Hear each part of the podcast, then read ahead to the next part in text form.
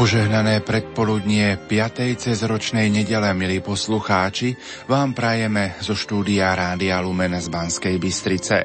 Aj v dnešnú nedeľu pokračujeme v relácii Teológia tela, katechézy blahoslaveného Jána Pavla druhého. O ľudskej láske. Po vyhlásení blahoslavenstiev naznačil Ježiš veľkosť svojich učeníkov. Vy ste soľ zeme, vy ste svetlo sveta. Podmienka je len jedna, aby boli naozaj chudobní a tichí, milosrdní a čistí, pokojamilovní, vyrovnaní a plní radosti uprostred prenasledovaní, o ktorých Pán hovoril. V miere, v akej si učeníci osvoja ducha blahoslavenstiev a budú podľa nich žiť, získajú nadprirodzenú múdrosť, ktorá ich urobí soľou zeme. Ich povolaním je premeniť svet, ktorý stratil chuť, pretože je založený na márnych a pomíňajúcich veciach, na svet múdry a zameraný na večné hodnoty. No minca má dve strany. Ak učeník nemá ducha evanjelia, nie je soľou zeme. Na nič nie je súci, len ho vyhodiť von. Nerušené počúvanie dnešnej relácie vám prajú Marek Rimóci, Diana Rauchová a Pavol Jurčaga.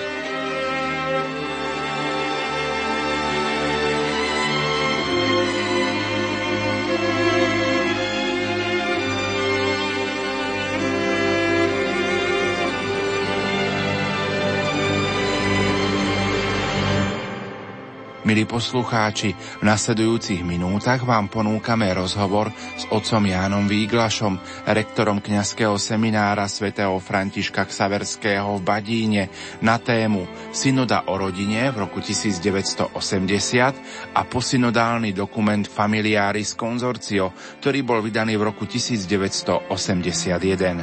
Nech sa vám príjemne počúva.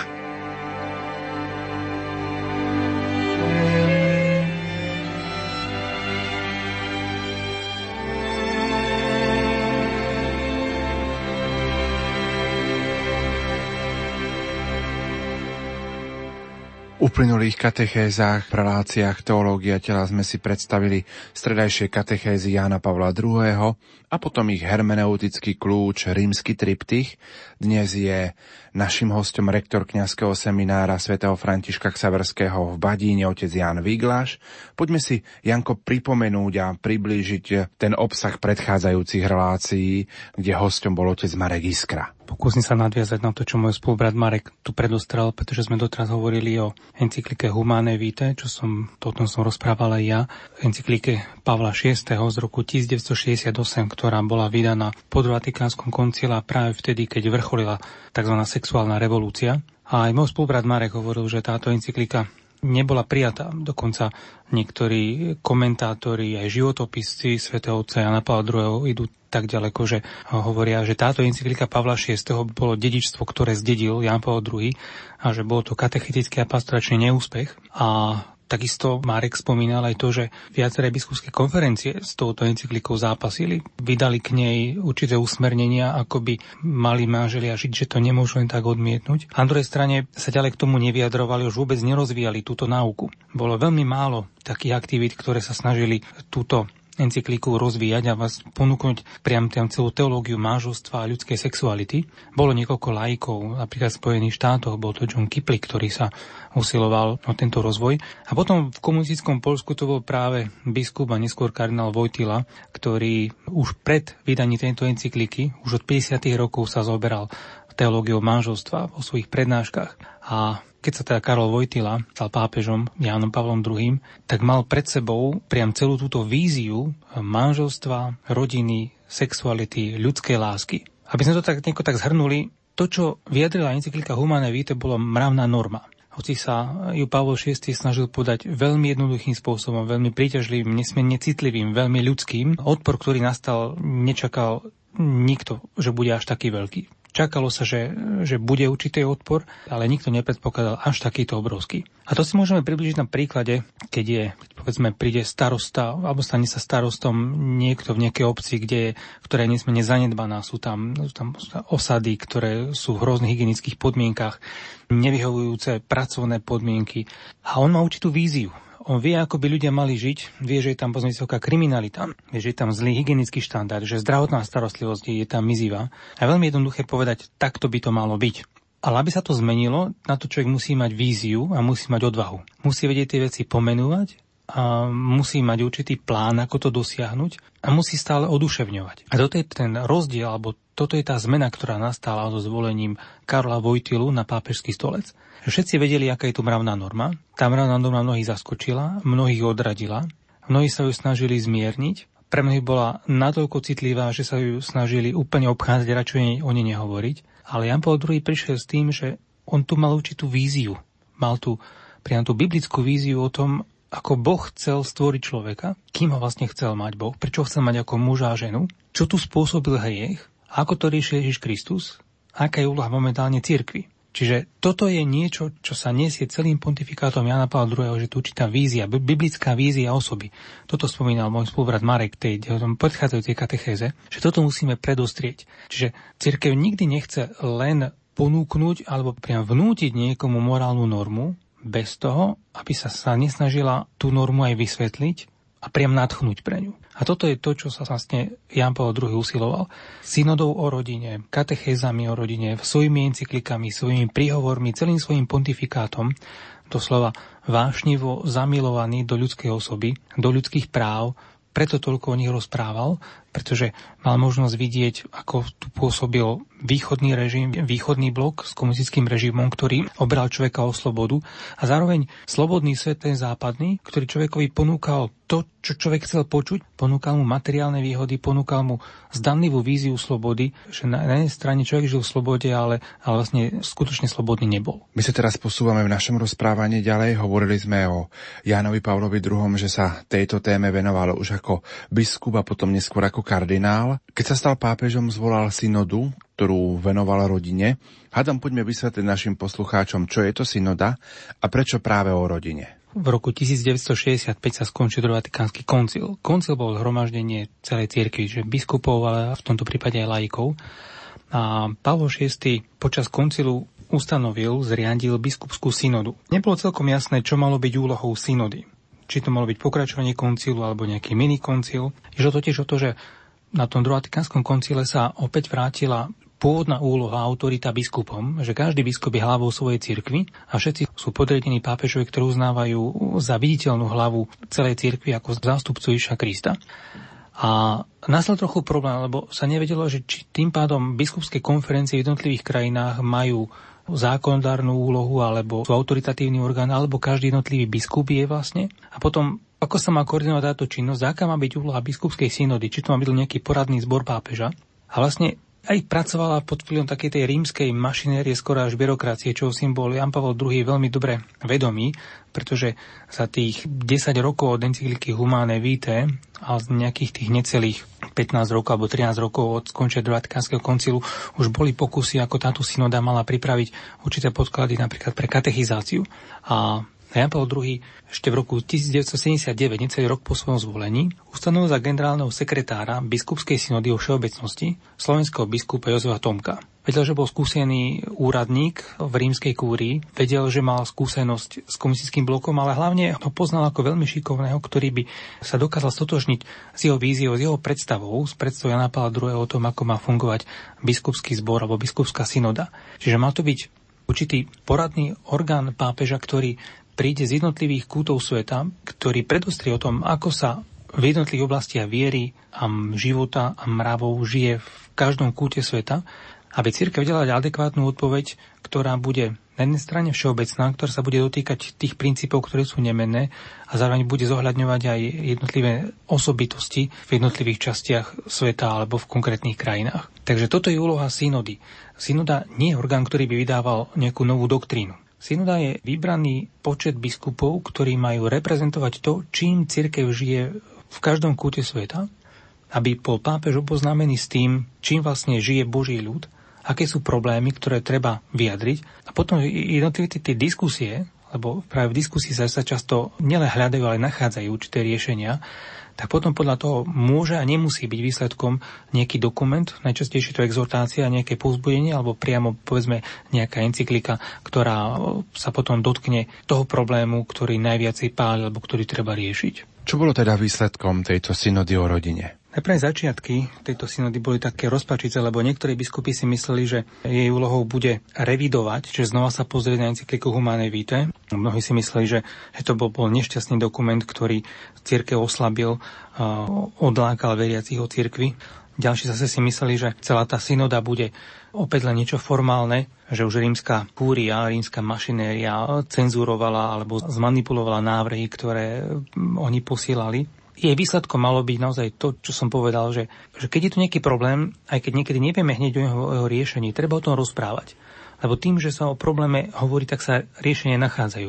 Dneska to poznáme, povedzme, pod výrazom brainstorming, že také ako je trasenie mozgom, že začneme dávať nápady a tým, že niekto začne dávať nápady, tak naštartuje druhého. A možno tie množstvo z tých nápadov, ktoré tam padnú, tak sú úplne, pôjdu úplne mimo, ale vďaka tomu, že sa naštartuje doslova nejaká mozgová aktivita a rozmýšľanie na nejakou tému, tak sa postupne príde, príde k riešeniam. A táto synoda bola zvolaná v roku devätnásť osemdesiat a jej výsledkom potom bola exhortácia Familiaris Consortio, čo znamená po slovensky rodinné spoločenstvo, ktoré vyšlo rok neskôr devätnásť osemdesiatjeden v novembri osemdesiatjeden. Poďme si spomínaný dokument Familiaris Consortio trošku predstaviť. Táto exhortácia je dosť dlhá, má štyri časti. Tá prvá časť je svetlá tieň dnešnej rodiny, čiže popísanie situácie, v ktorej sa rodina nachádza, či už to bolo v slobodnom svete alebo neslobodnom. Druhá časť je predstavenie vízie. Aké je manželstvo a rodina v Božom pláne? Aké miesto manželstva a rodiny v Božom pláne? Čo zamýšľal Boh tým, že stvoril človeka ako muža a ženu, keď tu stanovil manželstvo ešte pred hriechom, Ježiš Kristus ako ženích cirkvi. Čiže celá tá vízia, akú mal Boh a ako sa o nej môžeme dočítať vo Svätom písme v Božom zjavení. Tretia časť sú úlohy kresťanskej rodiny, čiže čo vlastne vyplýva, aká povinnosť, aká úloha pre rodinu, pokiaľ vie, aký je Boží plán s ňou. To je taká, taká najpodstatnejšia a najdlhšia časť, pretože má štyri podkapitolky a potom je posledná štvrtá časť, to je pastorácia rodín. Čiže je etapy, štruktúra, akým spôsobom sa má cirkev starať o rodinu. Takže teda máme tam popísanie situácie, potom Boží plán, potom čo vlastne vyplýva z toho Božieho plánu a ako má cirkev pomáhať rodine v tejto pastorácii. Takže toto je taká úplne základná štruktúra tejto exhortácie. Ale to, čo sa ňou tak stále ťahá, je kľúčová téma pre Jána Pavla druhého, ktorú stále miluje, to je ľudská osoba a ľudská láska. Samotná rodina je tam pripomenutá, že to je dôverné spoločenstvo života a lásky, že to je spoločenstvo osôb, čiže je to obraz Najsvätejšej Trojice, je to základné a nevyhnutné prostredie, v ktorom sa človek učí milovať a učí sa dávať. Reaguje v tejto exhortácii na to, čo sa predkladalo najmä v tom našom východnom bloku, komunistických krajinách, ako keby rodina nebola nejaká organická štruktúra, ale zhluk jednotlivcov, ktorí sa rozhodnú žiť spolu. Čiže v podstate na úrovni kolektívu, ale rodina je viacej ako kolektív. Rodina je, je miesto, kde ten život vznikol, alebo skôr presnejšie sa odovzdal a kde sa človek učí základným vzťahom, kde vidí rozdiel medzi prístupom muža a ženy, otca a matky, kde sa učí zbavovať svojho sebectva a učí sa darovať. A tu potom prichádzame k tomu, čo je Jánovi Pavlovi také drahé, a to je práve sebadarovanie. Práve tento pojem, tento pojem sa, sa prvýkrát objavil v Druhom vatikánskom koncile, v konštitúcii Gaudium et spes. A predpokladáme, že je to poznámka, ktorú tam mohol vložiť práve kardinál Wojtyła, pretože on bol ten, ktorý túto teológiu rozvíjal. O čo vlastne v sebadarovaní ide? To je, prečo je to jemu také drahé? Nedávno sme mali vianočné sviatky, ešte stále možno nás doznievajú niektoré tá atmosféra týchto sviatkov, ktoré považujem za najkrajšie v roku. A vtedy vidíme, že skoro všetci ľudia majú tú prezumnú potrebu niekoho obdarovať, chcieť urobiť druhému radosť. A niekedy si tým darčekom, či už blízkym, alebo aj na nejaké charitatívne organizácie, ako keby tak uspokojíme svedomie. Je to vyjadrením túžby, ktorá v nás je. A cítime, že, že nikdy nás to úplne nenaplní, ale predsa obdarovanie tých druhých nám, nám robí radosť. Zvlášť keď vidíme, že sme sa s tým darčekom trafili. A čím viacej chce človek spôsobiť radosť tomu druhému, čím viacej darov mu dáva, tak skôr či neskôr dospeje k tomu, že najviacej, čo môže dať, je dať samého seba. A vtedy, keď sa daruje totálne, úplne, keď dá samého seba, kompletne celého ako svoju osobu, bezvýhradne, už viacej nemôže dať. A jedinou adekvátnou odpoveďou na takéto sebadarovanie je odpoveď tej druhej osoby, že sa rovnako daruje tomu druhému. To je to, čo urobil Boh, vtedy, keď nám poslal svojho syna na svet. A paradoxne, človek, keď dá všetko, keď dá seba, tak ako keby sa úplne zbavil seba samého, vyprázdnil úplne všetko, čo v ňom je, že už mu nič nezostane, a vtedy objaví, že je naplno človekom. Vtedy vlastne získa všetko. Nie vtedy, keď berie. Čím viacej berie, čím viacej má, tým je prázdnejšie. Čím viacej dáva, tak tým viacej cíti, ako rastie. A keď daruje samého seba, keď daruje všetko, tak vtedy zbadá, že je naozaj vtedy naplno človekom. A o toto ide v manželskej láske, o toto ide v rodine. A preto Ján Pavol druhý používa aj výraz snubná láska. On bol ten, ktorý prišiel s týmto výrazom, že človek, ktorý miluje toho druhého, tak sa pripravuje na to, že sa mu daruje úplne. To sa napokon dohráva v manželstve a zásnuby sú prísľubom toho, čiže už vtedy, keď človek cíti tú príťažlivosť k druhému pohľaviu a smeruje k manželstvu a rodine, tak sa vlastne tu otvára cesta pre lásku, ktorá svoje naplnenie nachádza v tom vzájomnom sebadarovaní v manželstve na rôznych úrovniach. Úrovni tela, duše, srdce, mysle, citov, úplne všetkého. Spomenulo si, že niektorí teológovia očakávali, že spomínaná exhortácia prehodnotí otázku ľudskej sexuality. Dotkla sa tejto témy? Áno, to mnohí čakali, že keď Ján Pavol druhý otvoril túto otázku ľudskej sexuality, lebo už začal so svojimi katechézami a vedeli, že encyklika Humanae Vitae bola neprijatá a že stále pretrval nejaký odpor, že už keď sa teda táto téma otvorila, tak sa príde k tomu, že sa táto otázka prehodnotí. No práve naopak, ona sa nielen, že sa neprehodnotila, ale Ján Pavol druhý tam priniesol svoj vlastný vklad, že táto exhortácia potvrdila encykliku Humanae Vitae, že to, čo tam Pavol šiesty povedal, tak je naozaj pravda, ktorú nemožno meniť. Ján Pavol druhý to rozvinul o to, že vtedy, keď človek odmieta dať sa úplne, a to je napríklad aj prípad antikoncepcie, že odmieta dať svoju plodnosť, tak vlastne nevie sa darovať celý, a tým pádom tá láska viac či menej začína trpieť, aj keď to ten človek neuvedomuje. On si môže myslieť, možno si môžu myslieť, že sa milujú, že skutočne sa odozdávajú a predsa tam čosi chýba, čo má svoje následky. Toto je niečo, čo tam len naznačil a čo postupne rozvíjal v celých tých katechézách, ku ktorým prídeme, ktoré trvali napokon päť rokov. Čiže tam bolo načrtnuté veľmi krátko v niekoľkých odsekoch to, čomu sa venoval napokon v katechézách niekoľko rokov. A zároveň naznačil aj taký pastoračný prístup, veľ, veľmi dôležitý pre, pre tých, ktorí sa o rodinu a manželov starajú. A to bolo rozlíšenie medzi postupnosťou zákona a zákonom postupnosti. Lebo to, k čomu teológia aj prax tak nejako smerovala, bola postupnosť zákona. Ako keby to bol určitý odstupňovaný zákon, že pre niektorých ľudí stačí dodržiavať len niečo, niektorí už musia dodržiavať toho viacej, a len tí, ktorí možno naplno praktizujú svoju vieru, tak sú povinní zachovať všetko, lebo tí to nedokážu. Ale po druhé hovorí, že nie, nie, nie, to nemôže ísť takýmto spôsobom, ako keby tu bola rozdielná záväznosť alebo rozdielne stupne záväznosti, že niekto stačí, že dodržiava len niektoré zákony a niekto musí zachovať všetky. On hovorí, nie, tu musí prísť k zákonu postupnosti, že aj keď niekto nesplňa mravnú normu a sa veľmi od nej odlišuje, vždycky musí byť na ceste smerom ku nej. Čiže úplne jednoducho povedané od horšieho k lepšiemu, od menej dobrého k tomu stále lepšiemu, aby stále viacej rástol, aj keď možno nikdy úplne k tomu nedorastie. A toto je veľmi dôležité, toto je niečo, čo by aj pastorálna teológia mala stále pripomínať a rozvíjať, že nie každý dokáže hneď žiť podľa noriem, o ktorých neraz aj vie, že by mal tak žiť. A dôležité je to, aby mu to nikdy nedalo pokoj, aby stále na tej ceste rástol. A keď túto snahu bude mať, tak Pán Boh bude mať čo požehnávať a napokon do tej mravnej normy raz dorastie. Čo je napokon aj práca, napríklad aj s väzňami pre edukačných zariadeniach, že mnohí nie sú schopní žiť tak, aby sa zaradili do civilizácie, ale úlohou spoločnosti, ktorá chce byť civilizovaná, je práve pomôcť ľuďom, aby sa mohli do nej vrátiť, aby sa mohli začleniť do spoločnosti. A toto je úloha aj cirkvi, vedieť tú mravnú normu tak predostrieť a tak pomáhať človekovi, aby do nej napokon raz dorastol. Keď som pozeral spomínanú exhortáciu Familiaris Consortio, tak som tam našiel aj kapitolu, ktorá má názov Pastorácia rodiny v sťažených prípadoch. Aj po tridsiatich rokoch je napríklad aj táto kapitola aktuálna. V čom? Je stále aktuálna a dá sa povedať, že sa ukázalo, že je to taká konkrétna časť, ktorá pomenúva situácie, v ktorých sa začínali ocitávať vzťahy medzi mužom a ženou, tak naberá dnes ešte na hodnote, na význame. Napríklad sa tam dotýka problémov, ako sú miešané manželstvá. To je, je to prípad aj u nás, že napríklad, že veriaci katolík si zoberie neveriaceho partnera, alebo si katolík zoberie nekatolického partnera. A opäť je tam narušené to, čo má byť také typické pre manželov, to je jednota. A jednota v tom, čo im má byť naozaj najdrahšie, čo im ponúka priamy svetonázor, pohľad na svet, na to, ako sa v tomto svete by sa malo žiť a správať. Čiže to je otázka miešanej manželstiev. Vidíme, že to, že to nielen, že nezmizlo, stále to tu je. Potom manželstvo na skúšku, alebo voľná láska. Dnes vidíme, ako nám vzrástol počet tých, ktorí otvorene vyhlasujú, že sa ani nemenia viazať manželstvom.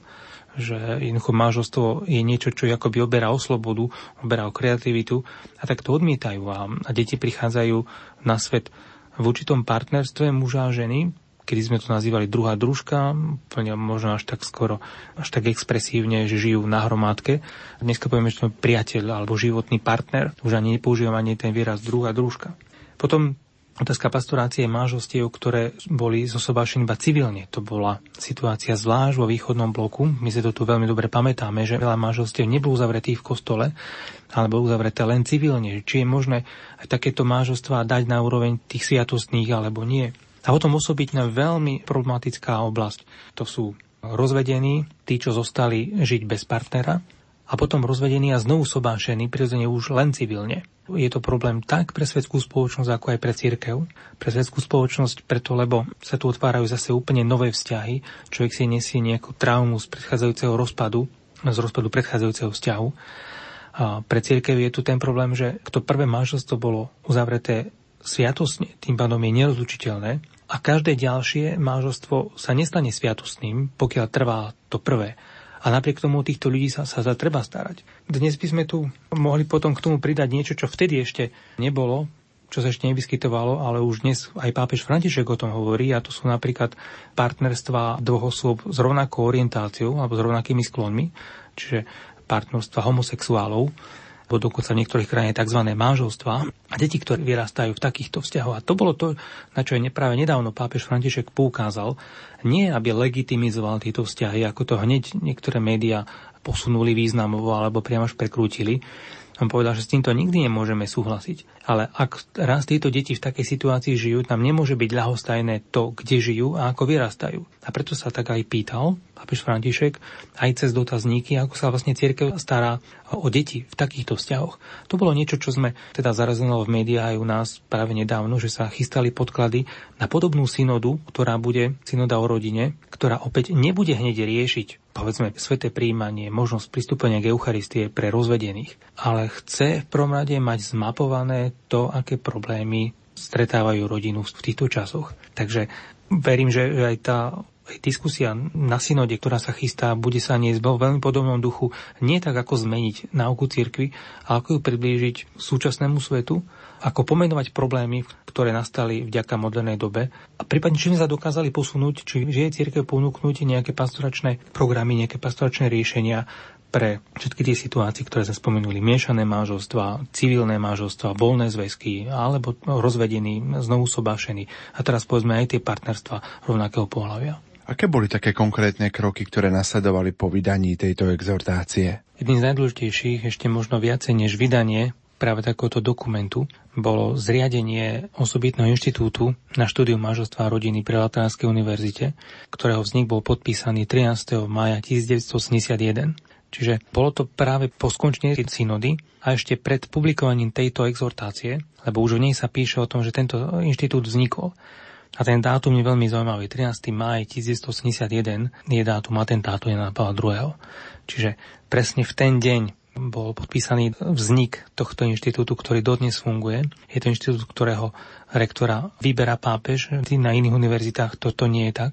A dá sa povedať teda, že ten podpis nebol len atramentom alebo priamo krvou Jána Pavla druhého.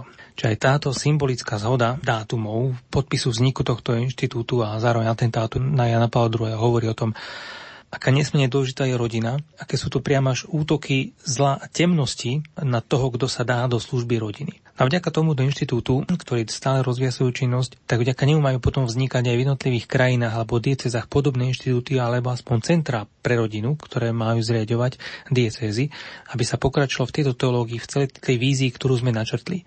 Že Boh tu chcel mať človeka ako muža a ženu. Že tento rozdiel tu bol ešte pred hriechom. Hriech, keď do života človeka zasiahol, tak to nesmierne oslabil. A Ježiš Kristus bol ten, ktorý znovu tento Boží plán obnovil a dal na novú víziu a my sa potrebujeme k tomuto dostať. Čiže to je úlohou tohto inštitútu, to je úlohou cirkvi, to je úloha aj centier pre rodinu, ktoré sa majú inšpirovať touto teológiou Jána Pavla druhého, teológiou cirkvi.